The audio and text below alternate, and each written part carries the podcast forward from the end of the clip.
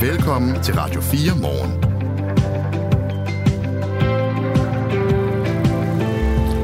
Faren for et øh, vulkanudbrud, den lurer stadig i undergrunden i byen Grindavik i Island, hvor beboerne i går fik lov til at besøge deres hjem hurtigt for at tage medicin, kæledyr og vigtige papirer med ud, altså efter de blev øh, evakueret.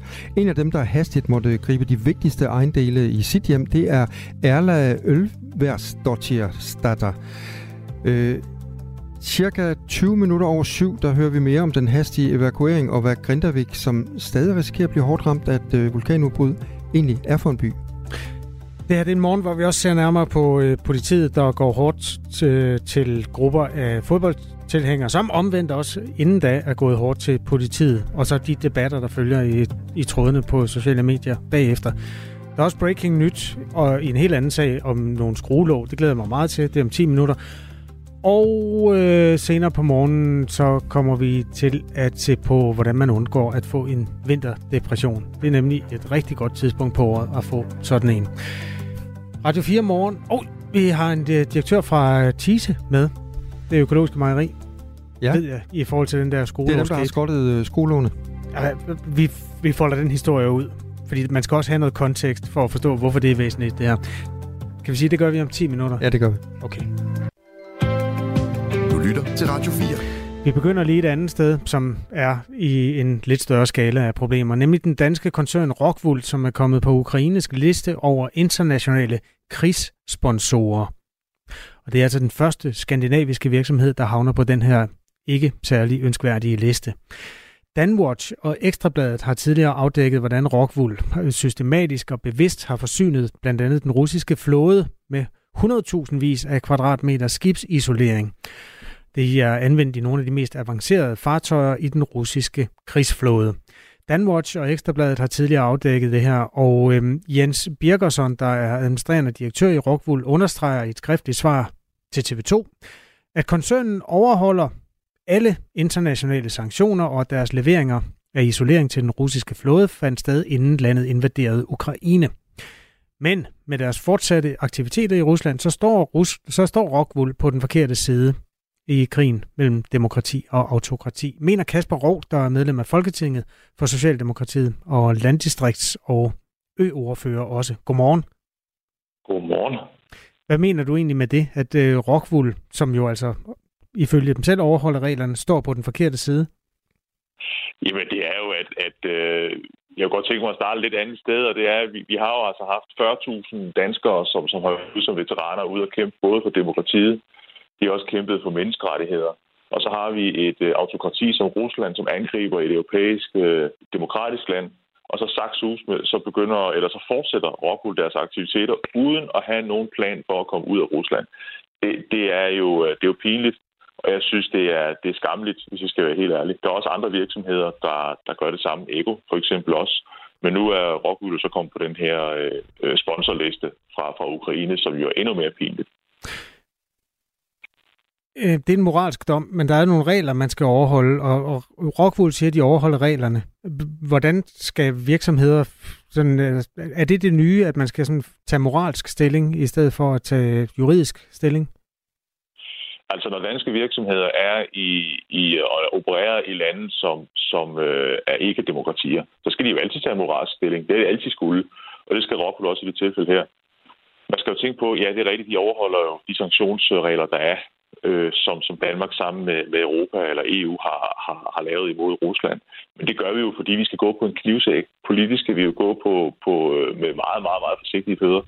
Fordi vi må heller ikke glemme, at Rusland er jo altså nu engang et, et land, som, som flere gange jo med øh, tidligere præsident og premierminister Medvedev i spidsen har, har troet med at bruge atomvåben. Altså det her, det er meget, meget alvorligt. Og derfor så kan man ikke bare gå ind, øh, gå ind og, og, øh, og lave nogle, nogle øh, sanktioner, som er for hårde til at provokere russerne endnu mere. Og det skal Rockwool selvfølgelig også tage stilling til, det er klart. Og det har de så gjort tydeligvis, og de står så på den side, der hedder, at øh, de vil prioritere penge højere end, end demokrati og en ganske god moral. Han, øh, direktøren der, Jens Birgersson, der er administrerende direktør i Rockwool-gruppen, han øh, understreger et skriftligt svar For det første, at man overholder de internationale sanktioner, og så siger han, at Rockwool har to valgmuligheder i forhold til sine forretninger i Rusland. Enten kan de blive i landet og betale skat af overskuddet, eller forlade Rusland og dermed overdrage hele overskuddet og alle fremtidige indtægter til lokale aktører. Og så ender pengene jo nok også i Putins krigskasse alligevel. Begge muligheder er dårlige, så vi vælger den mindst dårlige, lyder det. Hvad siger du til det?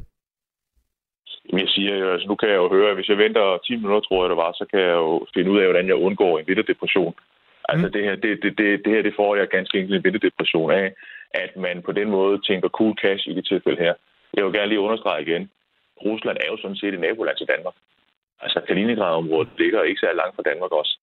Og øh, Ukraine er et demokratisk land, der bliver angrebet af Rusland. Altså hvad havde Rockwool forventet, når du går ind og laver øh, virksomheder eller laver øh, forretning i et autokrati, jamen så er der jo ikke nogen regler, som, som gælder. Jo, der er masser af regler, men der er også altid undtagelser for dem. Bare spørg Carlsberg, som troede, de var på vej ud, men så lige pludselig fik at vide, at, at der var nogen, der havde taget deres aktiviteter i Rusland. Altså, hvad, hvad, hvad har Rockwool forventet? Den mindst onde for Rockwool? Ja, det kan jeg forstå. Det, det, det må jeg sige, og det er også derfor, jeg siger, at de er, de er på den forkerte side af historien. Det, er, det, er, det er anløb moralsk set, og det, det, jeg kan ikke øh, nok tage afstand fra det. Du ved, vi er en del af EU, øh, Kasper Aarhus. Jeg skal måske sige til nye lyttere, øh, Kasper Aarhus er altså medlem af Folketinget for Socialdemokratiet, landdistrikts- og OØ-ordfører, også veteranordfører, og, øh, og forholder sig her til Rockwools forbliven i Rusland. Rockwool er kommet på en ledet eftertragtet liste, som bliver udlagt som, at man er sponsor for den russiske krigsmaskine. Ved du godt, du selv er sponsor for den russiske krigsmaskine? En gang til skulle jeg være sponsor for den russiske krigsmaskine. Ja, altså EU har jo et kæmpe gasforbrug, og 10 procent af det kommer fra Rusland. Jamen, der har vi jo en klar exitplan for at komme ud af det, øh, den øh, forbrug af af gas fra Rusland. Det har Rockwool ikke. Rockwool har ikke nogen plan for, hvordan de kan komme ud af Rusland. Rockwool har aktivt valgt at forblive i Rusland og være med til at understøtte den, den russiske økonomi, også fremadrettet. Og det gør man ikke i Danmark. Altså, så længe EU er afhængig af den russiske gas, så, så kommer man jo ikke ud af den. Den kommende vinter kommer vi til at bruge en masse dejlig russisk gas, og pengene flyder lige over til Putin. Så du er med til at finansiere den russiske krigsmaskine. Er, altså, er det så meget anderledes? Ja, det er det. Det er jo simpelthen fordi, vi, vi har jo sagt, at vi vil have en exitplan. Og det har Danmark jo gjort. Det har jo langt de fleste danske virksomheder og europæiske virksomheder for den sags skyld også sagt, vi skal ud af det her fra, fra Rusland, for det kan vi ganske enkelt ikke. Vi kan ikke, vi kan ikke være, være støtter til, til, eller vi kan ikke være afhængige af, af russisk gas og russisk økonomi, og derfor er vi på vej ud. Det gør man også i Danmark. Det var derfor, vi sad og frøs på vores kontorer og på vores arbejdspladser her sidste sommer, hvor jeg jo sidste vinter, og det kommer vi måske også til at gøre den her vinter her. Vi frøs også i sommer, men det er så en anden historie. Ja, i hvert fald noget af sommeren. Ja. Og jeg vil sige, at, at, øh, at øh, det, det, det er jo ganske enkelt for, at vi, vi, øh, vi ikke er afhængige af Rusland. Det synes jeg også, Rocco skulle gøre. Jeg synes også, de skulle lade være med at være afhængige af, Rusland. Det er lidt svært, og de har så valgt at stå på den forkerte side af, af historien i tilfælde her.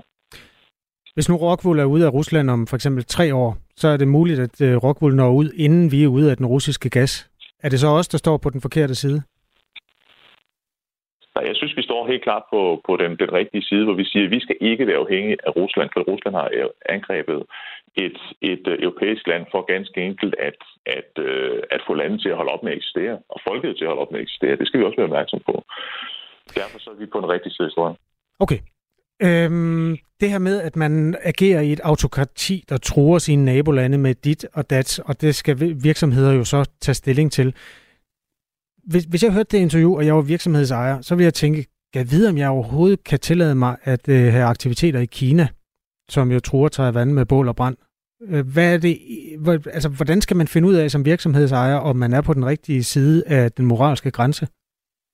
Jamen det er jo, man kan jo kigge på, på den store øh, globus på verdenskortet, og så kan man sige, har Kina angrebet et demokratisk land? Nej, det har de ikke. Har, øh, har Kina forsøgt at, at øh, uh, tilindegøre et demokratisk land, som der nu? Nej, det har de heller ikke. Så derfor skal vi selvfølgelig stadigvæk fortsætte med at lave forretninger med, med, med Kina. Selvfølgelig skal man jo altid, når man er en virksomhed, være forsigtig, når man laver forretninger i, i et ikke-demokrati, altså et autokrati. Fordi at øh, tingene kan ændre sig meget, meget hurtigt. Du kan jo få frataget dine ting. Der jo kan komme en, en leder af et land, øh, og uden at, og så meget andet end at bare knipse, så kan du få frataget alle dine, dine aktiviteter. Mm. Øh, den risiko er der jo altid. Du kan jo spørge det samme med Saudi-Arabien. Er det hvad med Saudi-Arabien? Skal vi så også lave aktiviteter der, eller lave forretninger der? Jamen, Saudi-Arabien har ikke angrebet et demokratisk land. Okay. Og det er bare der, der er en stor forskel i det her. Rusland er jo en direkte trussel imod Europa. Det er jo Saudi-Arabien og Kina også nogle gange ikke. Godt, så det er noget andet. Øhm, bare lige for Ja, at være helt sikker på, hvornår man fandt ud af, hvad der var den rigtige side. Altså det er snart 10 år siden, russerne tog Krim. Skulle man så allerede dengang, som øh, Rockwool betragtede, øh, have holdt op med at være i, i Rusland? Jamen, når vi kigger øh, i sådan, øh, hvad skal man kalde det, baggrundsreklamens klare lys, så, så, øh, så er det rigtigt, så skulle vi nok have ageret hårdere dengang.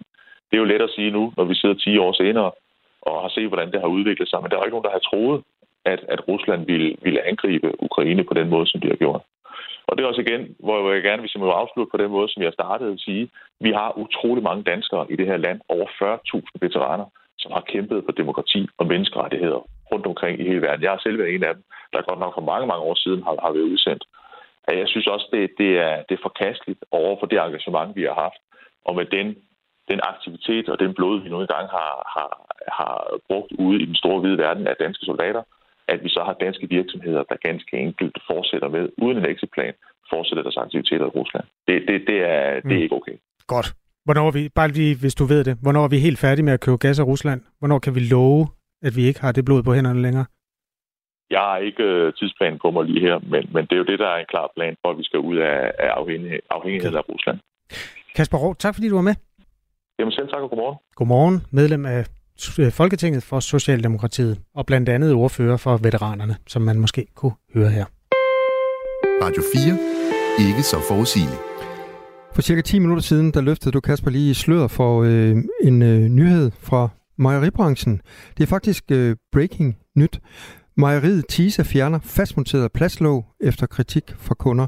Tise Mejeri og dagligvarekæden Coop, de fjerner de her skruelåg på fem mest solgte mælketyper og vender altså tilbage til den gamle måde at åbne kartongen på. Det skriver Coop i en øh, pressemeddelelse, kommer her. EU har bestemt, at alle plastlåg på drikkeflasker og kartoner skal være fastmonteret for at minimere plastik i naturen. Det har dog skabt skarpe reaktioner fra kunder, der synes, det er blevet besværligt at hælde mælk op med det fastmonterede låg. Vi kan allerede se nu, at det er et irritationsmoment for folk. Derfor reagerer vi, siger Thomas Roland, der er ansvarlighedschef i Coop. Ændringen kommer dog kun til... Ja, et mærkeligt ord, mærkeligt titel. Ja. Tænk sig at sidde til en uh, middag og sige, jeg er ansvarlighedschef, hvad er du? Jamen, det lyder jo godt. Altså, han er ansvarlig for, at de nu ikke længere skal have de der låg, som jo var et... Øh, ja, nå, okay, fortæl ja, mere. han er ansvarlig for, at uh, kunderne øh, kan lide at drikke deres produkter, tænker jeg på. Ændringen kommer dog kun til at gælde for de her fem mest solgte mejeriprodukter. Øh, der står så ikke noget om, hvad det er, men jeg gætter på, at det er letmælk, sødmælk, skummetmælk, minimælk, yoghurt. Og ham her, Thomas Roland, han forklarer det altså med, at øh, der er nogle mælketyper, som kunderne typisk har længere tid liggende i køleskabet. Og ja, så er det så, at han nævner sødmælk, der kun skal i kaffen, Mm. som derfor ikke bliver brugt øh, lige så hurtigt. Og den mælk skal kunne ligge ned i køleskabet, og det kan den ikke med den gamle lukningsmetode, der nu bliver indført på en række af produkterne. Skal vi ikke lige slå fast, hvad den gamle lukningsmetode er? Det var den der, hvor man skulle først vride dem fra hinanden op i toppen, og så skulle man sådan lave det der skub. Jeg kan huske som barn den der følelse, da det endelig lykkedes at lære det der. Det er ikke så nemt. Det var det ikke. Det var også skide irriterende. Ja, Så pest eller kolera, tænker jeg. Øhm, så kom, ja, så kom øh, skruelåg, som var løse skruelåg, som man kunne tage af, og så kunne man tage ud til havet og kaste det øh, direkte ud i bølgen, og så kunne der komme en babyskildpadde og få det ind i spiserøret. Og Ja. det, var, det var derfor, man fra EU's side valgte at sige, at de skulle præcis. fast. Men det gav en shitstorm. Vi beskæftigede os faktisk med det i sidste uge, øh, Robak og jeg, fordi Arlas øh, Facebook-side nærmest blev smadret Ja, af jeg kan godt huske det. vandaler, som vil have de her afskaffet. Men det er jo så historien om, det kan betale sig at gå på barrikaderne, hvis der er noget, der er slemt nok. Ja, vi må se, om alle de følger efter det her. Det er jo så Tise Mejeri, der... Øh, Nå, Jeg det er teten. Ja. Ja. tak. Mhm. Okay. Det vi ved er, at øh, vi har Tise med lidt senere. Var det ikke det, den administrerende direktør, jo, lige præcis. Svend Borg, han er med i Radio 4 morgen. Det er omkring 10 minutter i 8. Du er super velkommen til at øh, kommentere alle de historier, som du hører i Radio 4 morgen. Også den her. Den er altså breaking. Det er noget, der sker, mens vi snakker i Radio 4 morgen. At øh, Tise ikke længere vil have de fast skruede skruelåg på deres mælkekartoner. Du hørte det først her. Det her er Radio 4 morgen. Husk, at du kan sende os en sms 1424. Så tror jeg, det skal handle lidt om druk. Faktisk, øh, danskerne, det er dig og mig, Kasper, vi øh, går mest på druk blandt 29 lande, som er repræsenteret i en ny rapport fra Organisation for Economic Cooperation and Development, også kaldet OECD. Ifølge tal fra den her rapport, så angav 37 procent af danskerne, at de inden for den seneste måned havde drukket mere end fem genstande ved mindst én lejlighed. Lige under Danmark, der finder man Rumænien og Storbritannien. Jeg havde nu ellers troet, at øh, britterne, det var dem, der, der drak allermest. Mm. Øh, de her data, de kommer så fra 2019 og, og, og frem efter. At drikke mere end fem genstande ved en lejlighed, det kaldes på dansk rusdrikning. Det er fænomen, der er skabt i Sundhedsstyrelsen. Og generelt er der ifølge OECD-rapporten færre kvinder end mænd, der rusdrikker. Men danske kvinder ligger også på en førsteplads i rapporten. Den deler de så med, med de britiske kvinder. Hvis man kun kigger på kvinderne, så ligger Danmark på en del førsteplads sammen med Storbritannien, men hvis man kun kigger på mændene, så overtager Rumænien altså førstepladsen, som du kan se, øh, som vi kan se i en oversigt, hvis vi går ind på øh, Sundhedsstyrelsens øh, hjemmeside. Okay, tung kende. Altså sådan gennemsnitsbetragtningen mellem mænd og kvinder, der ligger vi, øh, der, der er vi simpelthen mestre på den her liste over 32 Ja, lande. vi er mestre i det, de kalder rusdrikning. Mester blandt dem, der drikker mere end fem genstande ved en lejlighed. Og britterne, som vi ellers havde store forventninger til... Ligger på en tredje plads. Ja, okay. Det, der er med i hvert fald England, også i Skotland, det er, at popperne lukker jo tidligt. Så der man når man man kan godt nå fem genstande, hvis man starter tidligt nok, men det, det er sjældent, man når 15 eller 20. Ja. Det er bare en, en betragtning. Øh, det ved fra, du simpelthen, du har været på pop i London for nylig. Ja, og jeg har faktisk også været i Rumænien. Der ja. øh, er der åbent natten lang. Der drikker de som svin? Ja, eller som danskere, ikke? Mm. Godt. Øh, er der nogen øh, udvikling? Er der en kampagne på vej, der skal fortælle os, at alkohol er skadeligt? Eller er det bare sådan en en, en årlig opdatering? Det er en årlig opdatering fra Sundhedsstyrelsen, og den kommer jo selvfølgelig, fordi at øh, der er rigtig mange dødsfald i Danmark på grund af, af druk. Vi ligger på omkring 3.000 øh, dødsfald i Danmark med alkohol, som enten den primære eller medvirkende dødsårsag. Og det svarer altså til omtrent 6 procent af, af alle dødsfald. Det er derfor, det dukker op nu. Ja, hver dansker sætter sig ned enten en gang om året og drikker 8 liter alkohol, eller smøre det ud over hele året. Og det er en af de ting, der gør os til sådan en af verdens store magter på det felt. Tak for opdateringen, Claus. Tror jeg nok. Du lytter til Radio 4. Om på weekendens fodboldderby mellem øh, FC København og... Øh, nej, ved du hvad, det er ikke den, vi skal til nu, vel? Nej, vi skal tale om øh, vinterdepression. Ja, det er sådan, der. Ja, ja lad os tage vi det. kommer lige fra alkohol til depression. Og øh, velkommen til dig, Jon Glud Kloster. Mange tak. Ja, du er privatpraktiserende psykolog, og du er så lige trådt ind i studiet. Ja, fuldstændig. Vi talte om øh, alkohol. ja, det var mit cue. Ja. Øh, Jon, lad os lige høre øh, den her.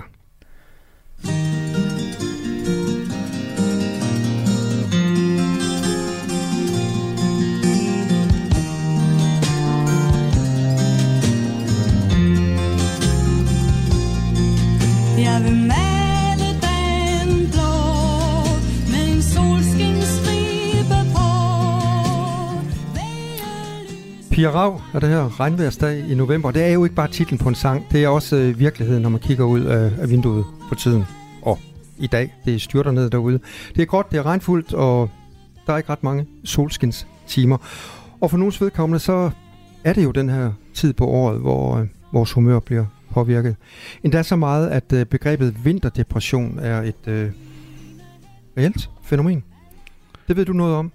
Ja, jeg ved, at det er et øh, reelt fænomen, og øh, ja, jeg oplever det også i min, min klinik. Folk de kommer med hvad kan man sige, vinterdepression. Så ja, hvor at, jamen, her i Danmark, der bruger vi faktisk ikke betegnelsen vinterdepression i vores øh, henvisningskategori. Men hvad ligger der egentlig i ordet vinterdepression, hvis vi lige skal tage den først? Jamen, det er jo en, en, en, en affektiv ledelse, altså en depressiv ledelse, som, som egentlig minder rigtig meget om en almindelig depression, hvis man kan sige det på den måde. Men det, der sådan er særligt kendetegnende ved den, og det, der også gør den lidt speciel, det er, at den, er, den egentlig er afhængig af vejret. Altså, det, det er sådan den store forskel. Det vil sige, der er et påsæt af, af um, symptomer i, i starten af, hvad det nu det hedder, efteråret. Og så er der også en reminition, hedder det, det vil sige, at de forsvinder igen, symptomerne, når, når lyset kommer igen. Hvad er det, der sker inde i mit hoved? Altså når jeg går ud, og det er gråt og trist, det er mørkt, og det regner, så bliver jeg ked af det. Hvad, hvad sker der? Ja, det, det er et godt spørgsmål. Det kan, det kan der jo være mange årsager til. Men hvis vi sådan skal holde os til, til hvad kan man sige, noget af det forskning, der er på vinterdepression, men også mennesker generelt, jamen så, så øhm, altså med lyset, der, øhm, vi er jo meget sådan øh, sensible over for lys, og, og du ved jo selv, når, når det begynder at blive aften, så, så bliver du lidt mere træt sammen med, med når, når lyset forsvinder. Og det bliver hurtigt aften. i og det gør det nemlig. Så det vil sige, at man måler egentlig en større mængde melatonin i os mennesker heroppe øh, nordpå om, øh, om vinteren, og det har jo så en, en påvirkning på vores energiniveau. Altså vi bliver mere trætte, og det er også det, der kendetegner øh, symptomerne for vinterdepression. Det er også sådan en, en øget øh, træthed og et større behov for for søvn, men faktisk også et større behov for indtag af søde sager. Så man ser også øh, hvad kan man sige, mere overvægt hos folk, der er vinterdeprimeret. Jeg er ikke sikker på, at jeg fik præsenteret dig ordentligt, øh, Jon Glud Kloster, Kloster fra, fra starten af, men du er altså praktiserende psykolog her i, i Aarhus. Ja. Hvor ofte ser du, at der kommer øh, klienter øh, til dig med den her vinterdepression?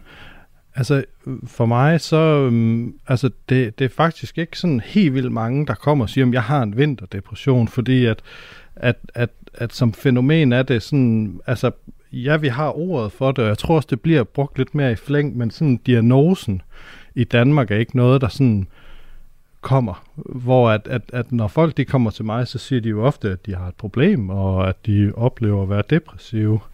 Og så er det jo så i, i, i mit arbejde, at vi skal undersøge, hvad, hvad er sådan de udløsende faktorer. Det kan jo godt være, at vi ender med, at det er højfjeldssol, der ligesom er, er løsningen, og ikke, øh, hvad kan man sige, dybtegående analyse, eller hvad det er, vi, vi nu begiver os ud i. Men når folk i den her tid kommer ind og siger dig, at de er kede af det, så er det første, at du råber ind i hovedet på dem, det er ikke, du har en vinterdepression. Nej, Nej. altså det, det er sjældent, det bliver til råberi i min øh, butik, ja. men, øh, men, men nej, altså det er helt sikkert noget, som også har en indvirkning, og noget, som vi selvfølgelig også har med. Altså får du egentlig får du den solstråle i ansigtet, når der nu engang er der, fordi det ved vi. Altså, sådan er, er rigtig godt for, for folk med depression, men også bare for os øh, almindelige, så at sige.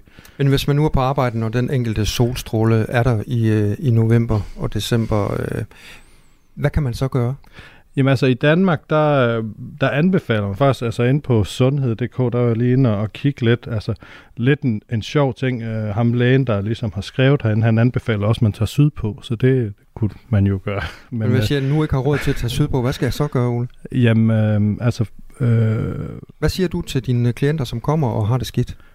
Hvad jeg siger til dem? Ja. Jamen altså, jeg, jeg vil jo gerne undersøge, hvad det er, der ligesom er, er grunden til, at der ligesom at den her indre, hvad kan man sige, konflikt er der. Hvorfor, hvorfor er det, at, at du går sådan løs på dig selv?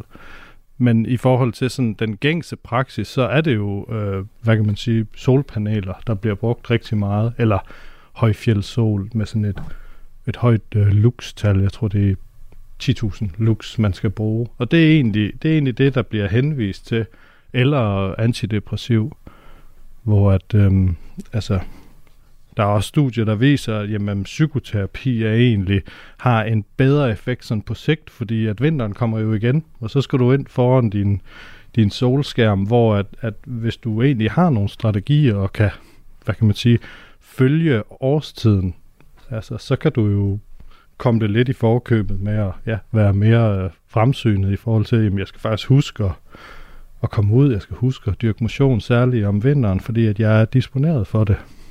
Men er der noget evidens for, at øh, de her solskærme, de rent faktisk virker? Er det noget, du anbefaler, eller er det lige så godt at bare gå ud og, og løbe en tur ud ved, ved vandet, som du siger? Jamen altså, der er evidens for, at det virker, men der er også, øh, hvad kan man sige, men når du ikke sidder foran skærmen, så virker det ikke. Så, så, så det her med, altså det er jo en tilbagevendende ting, du skal bruge, hvor jamen, der er jo også evidens for, at, at psykoterapi virker og egentlig har en, en længere effekt. Så altså, om du skal bruge 10.000 på et psykologforløb eller en, en, en solskærm, jamen det er jo så op til den enkelte. Så hvad er dit bedste bud øh, til folk, som kommer ind til dig og måske ikke lige har ordet vinterdepression på læben, men øh, føler sig trist til mod? Jamen altså, øh, vær, vær god ved dig selv og følg sæsonen. Kom ud og få noget luft. Så har du mange af den her øh, slags øh, klienter lige nu, som, som kommer til dig? Altså som har vinterdepression, eller som er depressiv generelt? Ja, vinterdepression. Altså, jamen for mig så, nej, egentlig ikke lige for tiden, men jeg regner med, at stille og roligt, de snart uh, kigger frem. Fordi det gør de jo, altså nu her. Altså, det er sådan, det begynder snart at være højsæson. Du siger, du bruger øh, højsæson. Er det, ser du en stigning i antallet af, af folk, som kommer til dig?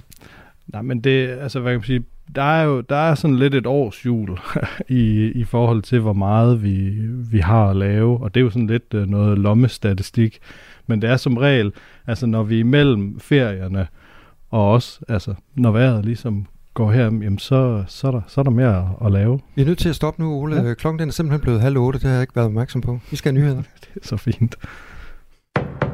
Nu er der nyheder på Radio 4. Tise Mejeri og dagligvarekæden Coop fjerner skruelåg på de fem mest solgte mælketyper og vender tilbage til den gamle måde at åbne kartongen på.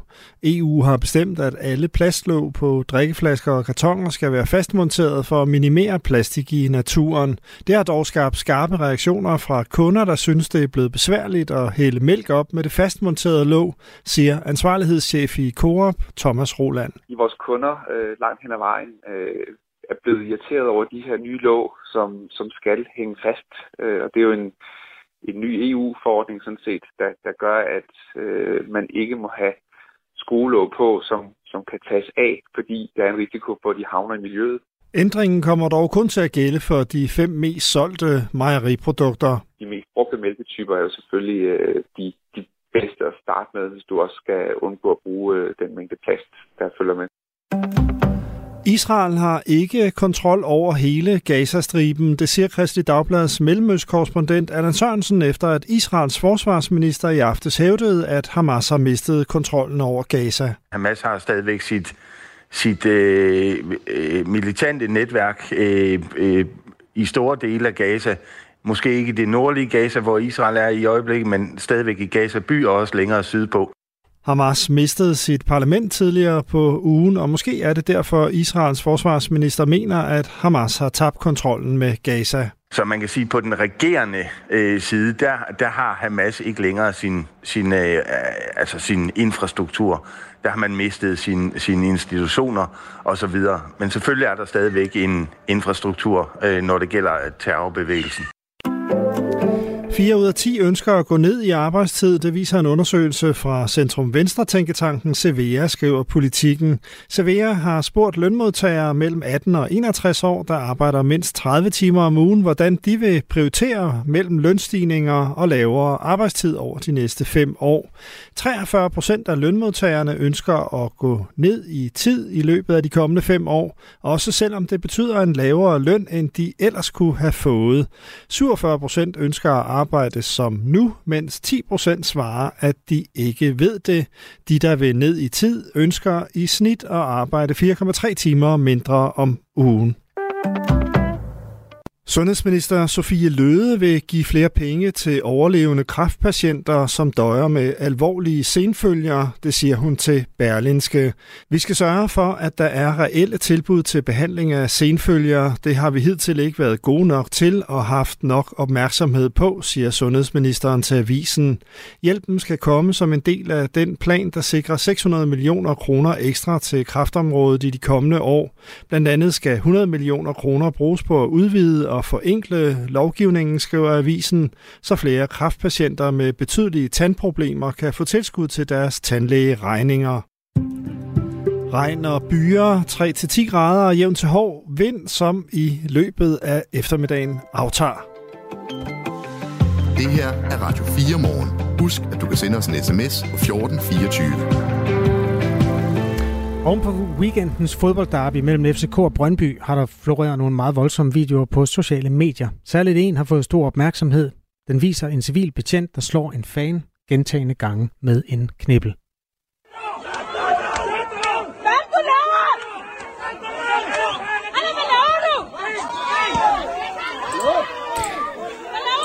Den her betjent, som er en øh, ung mand, som har godt gang i kniblen, hans øh, navn og telefonnummer florerer også i øjeblikket på Twitter, så han kan godt allerede nu have fået et par opkald her til morgen. Og det er jo øh, en af flere episoder om politiet, som virkelig har fyldt meget på det seneste. Thomas Skov Rohr er politiforsker ved Københavns Professionshøjskole.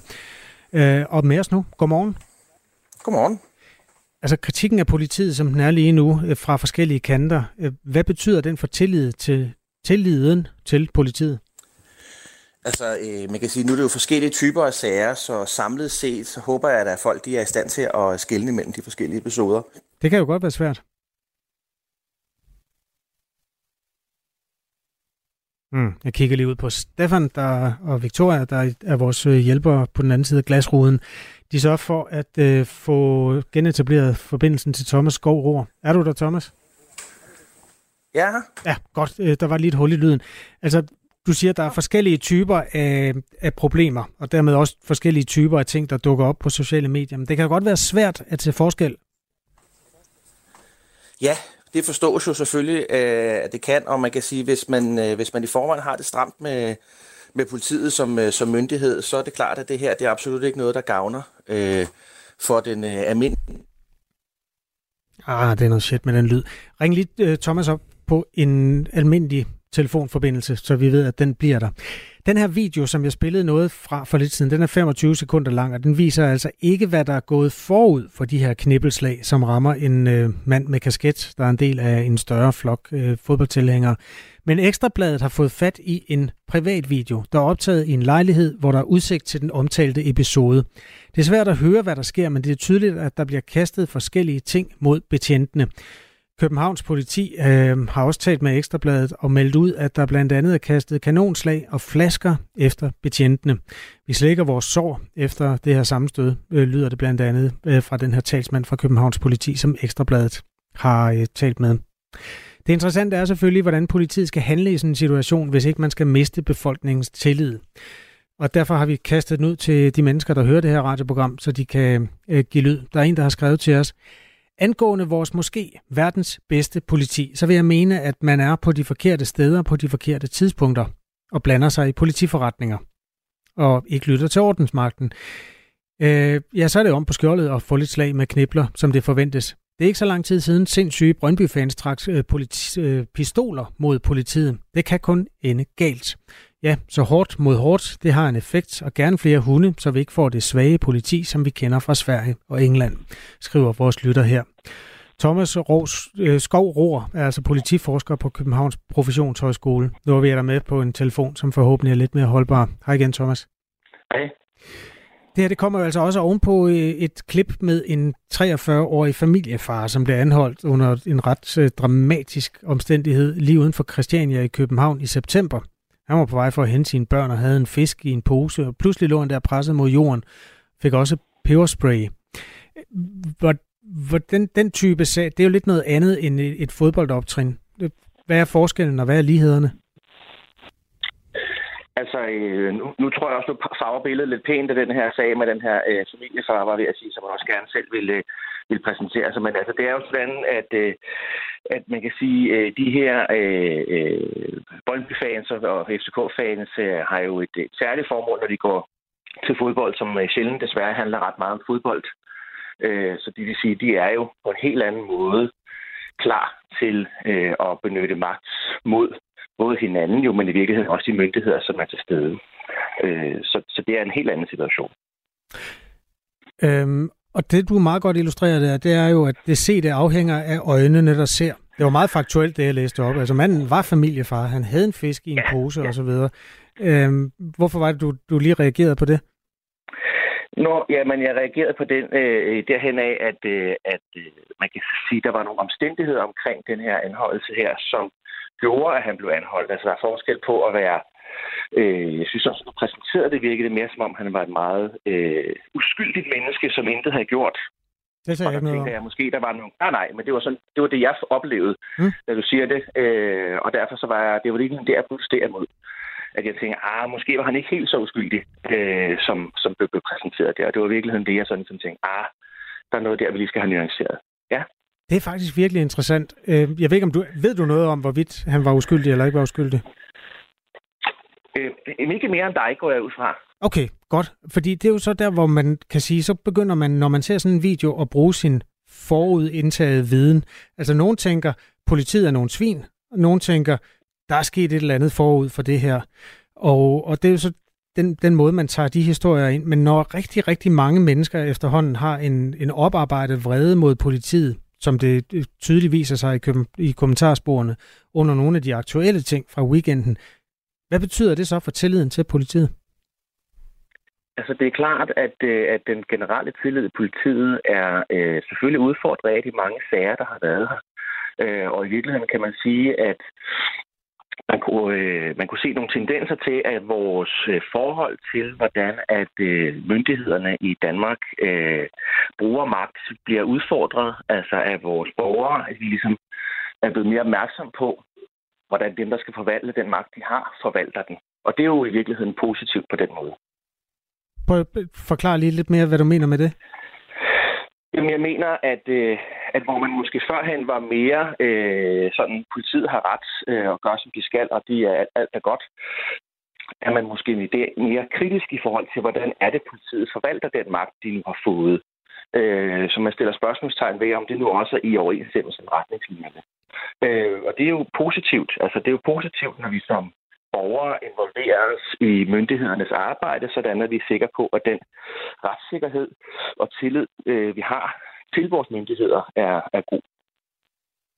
Det vi har lige nu, det er så en kombination af et politi, der passer sine, det, det hedder vist politiforretninger i, i det sprog, og så har vi nogle sociale medier, der er kommet til at gøre det meget muligt at komme hurtigt ud med nogle telefonfilmede videoer, hvor man kan se et udsnit af et af et eller, et eller andet form for sammenstød, ofte redigeret til de mest øh, interessante 25 sekunder.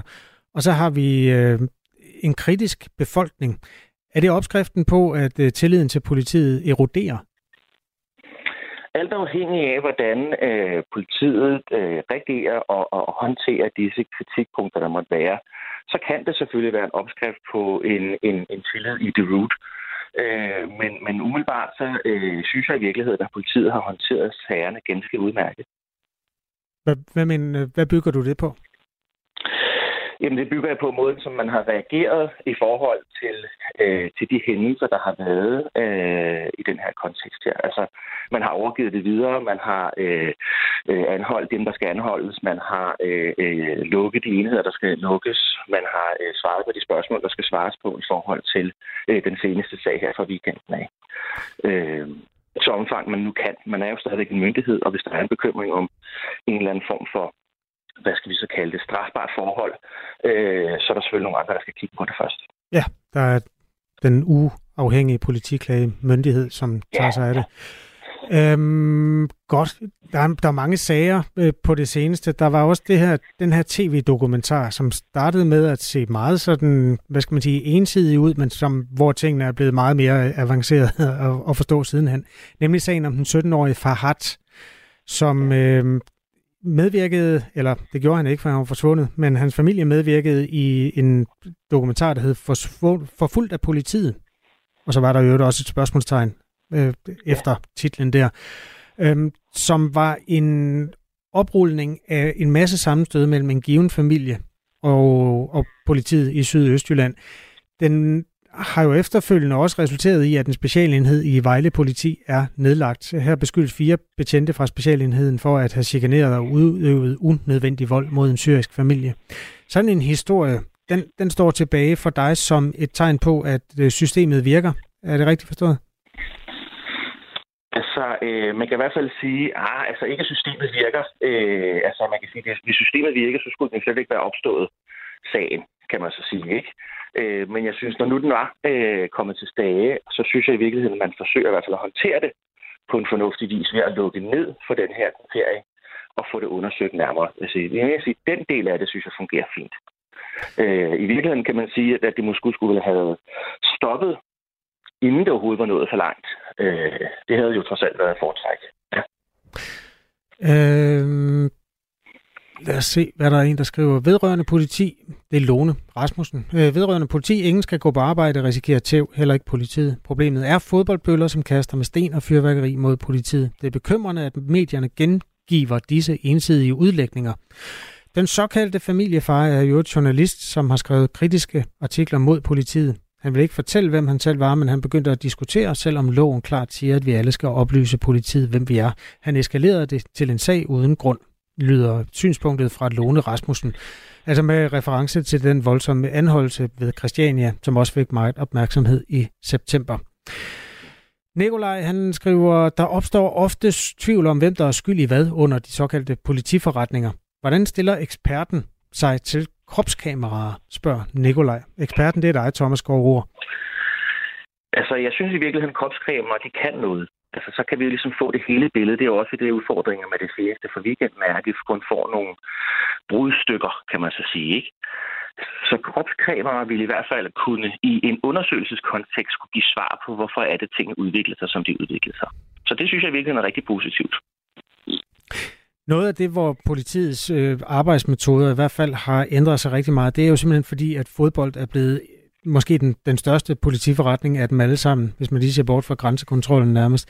Øh, hvad har det egentlig betydet for, øh, efter din opfattelse, altså for, for politiets måde at være på, og måske også opfattelsen af politiet, at man skal stå til rådighed hver gang to af de store øh, hold møder hinanden? Altså man kan sige, at i hverdagen er det jo er det jo bare bløde det, nemlig hverdag. Ikke? Altså øh, for politifolkene selv, så handler det om, nu skal jeg på arbejde i weekenden, fordi nu skal jeg er til stede i relation til en eller anden form for øh, fodboldkamp. Så på den måde betyder det ikke det store.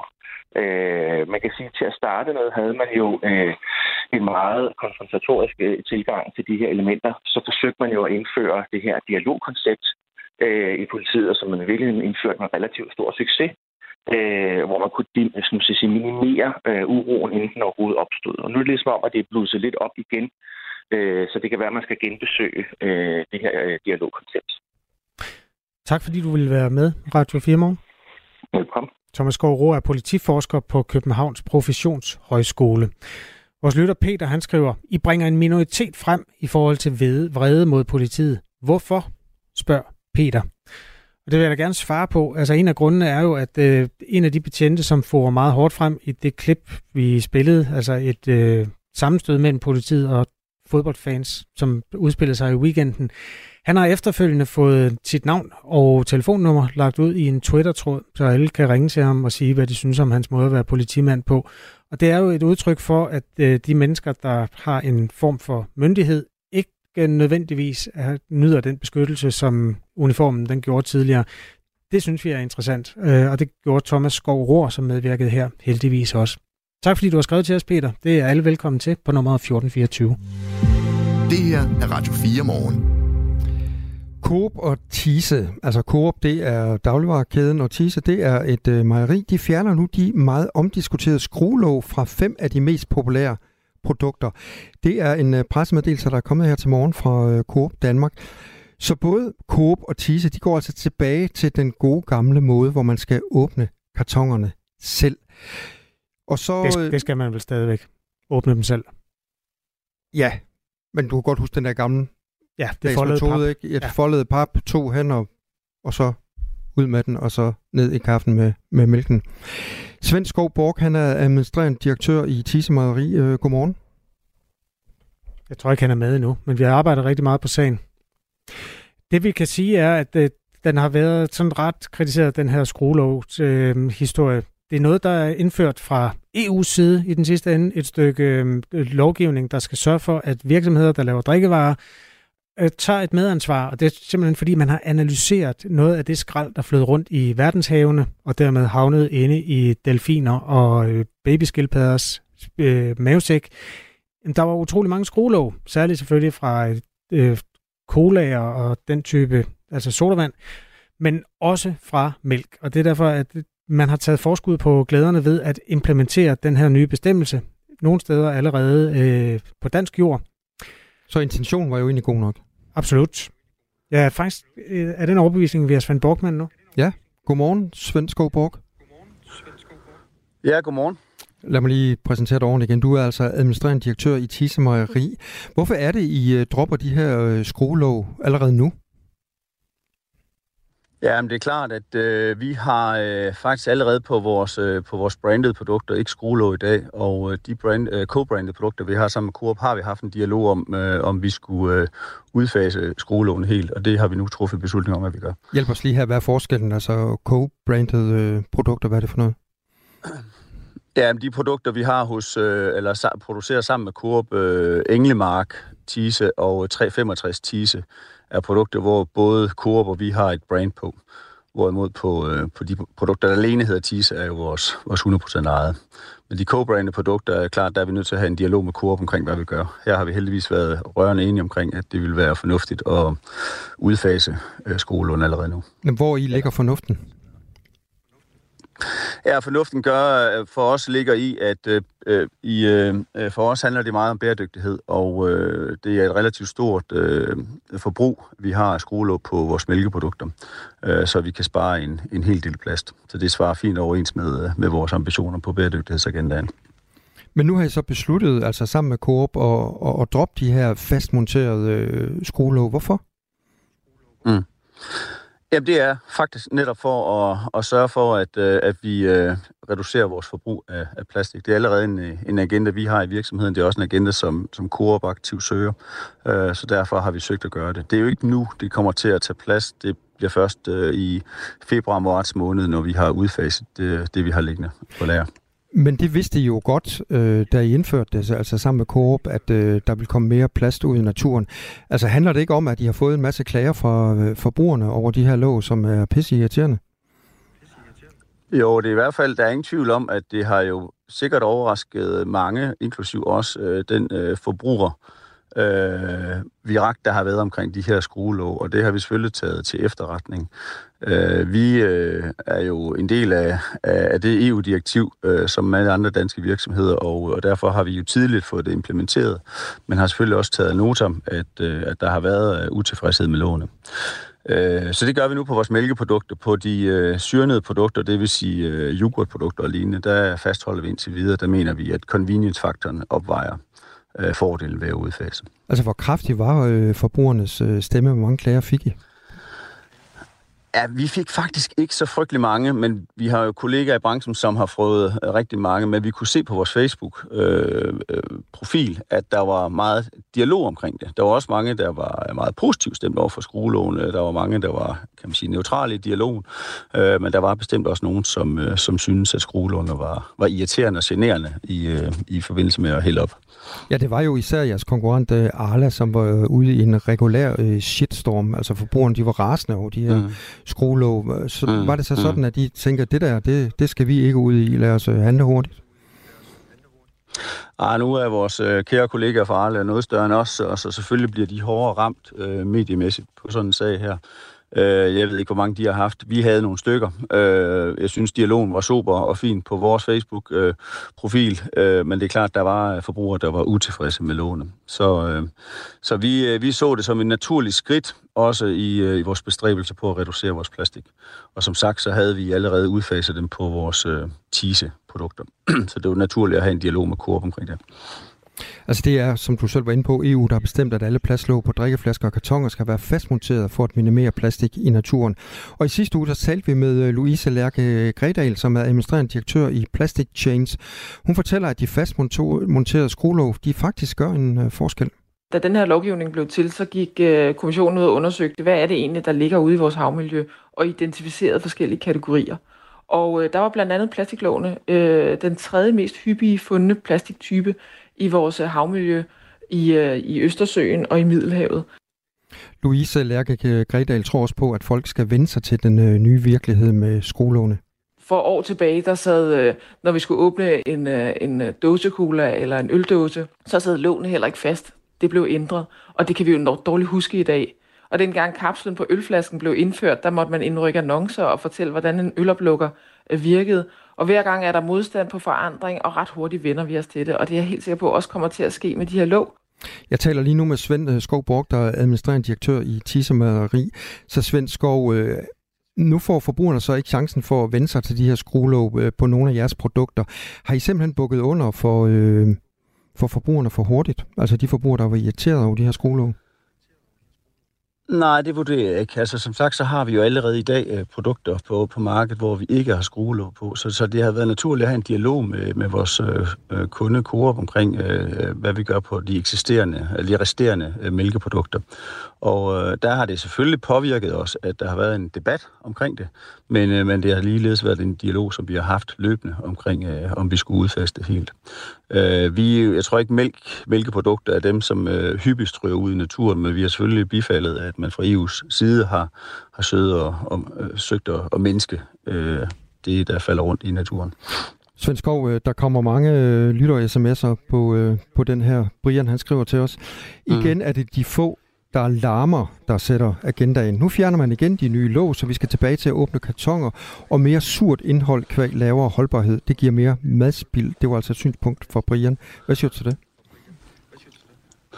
Jamen, jeg er ikke, øh, det er ikke øh, korrekt, at vi får dårligere holdbarhed. Øh, vi ændrer ikke vores holdbarhed på produkterne. Men Brian har en pointe i forhold til de syrnede produkter, hvor det alt andet lige er sværere at lukke kartongerne. Og derfor hold, holder vi også fast i at have skruelåg på, på syrnede produkter. Og så er der en anden, der skriver, ud med al den plastik, tak for den øh, gamle løsning. ja, tak ja, for det. Ja. Og så er der en uh, tredje, der skriver, hvorfor ikke fjerne skolelåne helt ligesom før? Altså fuldstændig ud med al plastik. Ja, men det er klart, det er også en del af det, vi øh, kigger på. Indtil videre har vi vurderet, at uh, de holdbarhedsmæssige uh, årsager og convenience-årsagerne på de syrende produkter vil uh, vægte højere. Øh, øh, det er klart, når man hælder yoghurt op, så er det svært at undgå rester, og der er skruelåne, der har de en convenience-faktor, også i forhold til at ryste kartongerne. Tak skal du have, Svend Men det er bestemt noget, vi overvejer. Ja, ja, tak skal du have, administrerende direktør i Tis Mejeri. Godmorgen. Selv tak. Selv tak. Godmorgen. Jeg har en død mand i et badekar på et hotelværelse. Krimiland genåbner sagen om et mystisk dødsfald i toppen af tysk politik. Der er ikke nogen som helst sådan umiddelbare synlige indikationer i retning af, om han er blevet myrdet, eller om han er blevet selvmord. Genstand for genstand gennemgår Christoffer Lind og Anders Oris hotelværelset for spor. Livet er påklædt. Barsel, han har skjorte og slips på. Hvis vi begynder med at fokusere på badekar og på livet, mm. så har han ikke sine sko på. Han har ikke nogen sko på. Lyt til Krimiland om Uwe Barschel i Radio 4's app, eller der, hvor du lytter til podcast. Radio 4. Det her, det, øh, det vil blive et mysterium. Ikke så forudsigeligt. Lige nu er der 35 minutters kø, men du kan i dag komme ind og rette i din forskudsopgørelse. Altså det stykke papir, der afgør, hvor meget du betaler i skat næste år, og dermed om det ikke kommer til at gå op, eller du betaler for meget eller for lidt, og dermed får et smæk eller får penge tilbage. Det er særlig interessant i år, fordi de nye ejendomsvurderinger også er en del af hele det puslespil, der udgør vores skattebillet. Ida Mosby er forbrugerøkonom hos Nordea og forklarer. Vi til at betale boligskatter over vores A-skat. Det vil altså sige, at øh, boligskatterne bliver trukket øh, fra vores løn øh, og indgår på vores forskudsopgørelse. Hvor det tidligere har været sådan, at boligskatten blev trukket over sådan en shivkort, der kom ja, for mange vedkommende hver halve år, og så skulle man altså ind og betale øh, skatten den vej igennem. Så bliver det altså trukket over skattebilletten nu, så, øh, så man altså kan se forskudsopgørelsen, men også kan se, hvordan ser ens nye forløbige boligskatter så ud for den bolig, man har, hvis man er boligejer. Normalt er der rigtig stor kø, når vi får vores årsopgørelse, som jo er det, øh, stykke, det regnestykke, der afgør, om folk får penge tilbage i skat. Det er lidt usædvanligt, at der er kø ved øh, skat.dk øh, nu her i forbindelse med forskudsopgørelserne, for det er ikke normalt første prioritet. Man kan sige, at i forhold til tidligere år, så er det jo øh, ret vildt, at der allerede er, er, er så stor kø for at sidde og se øh, forskudsopgørelsen. Der er det altså ikke noget, vi lige så meget øh, er gode til at få tjekket, som vi er med årsopgørelsen, som jo kommer der i marts måned. Øh, men, men jeg synes, det giver god mening, fordi det her med, hvad man skal betale i boligskat, det betyder selvfølgelig rigtig meget for rigtig mange boligejere, og derfor er man jo nysgerrig på at se, hvordan ser det så ud, hvad er det, øh, skat har oplysninger om ens bolig, og hvad, hvad skal man betale fremadrettet? Ida Mosby her har også nogle bud på, hvor man skal være særlig opmærksom. Jamen først og fremmest så skal vi være opmærksom på, om, om de oplysninger, der står derinde, er korrekte. Så øh, det, man, øh, man regner med at få, øh, få i løn, øh, og det er jo selvfølgelig baseret på et helt år, der skal man kigge på, stemmer lønnen overens med det, jeg får, så skal man kigge på, om, øh, om, om der er nogle fradrag, som man har ret til, som ikke er kommet på. Her peger hun særligt på fradrag for befordring til og fra arbejde, men også for børnepasning og sågar pusning af vinduer. Der er en guide hos Skat, hvor man kan se nærmere på de mange fradrag, der er i spil, når man skal sammensætte sin forskudsopgørelse. Og hermed så er klokken lige så langsomt blevet 8. Vi skal have nyheder med Henrik Møring. Du har lyttet til en podcast fra Radio 4. Find flere episoder i vores app, eller der, hvor du lytter til podcast. Radio 4. Ikke så forudsigeligt.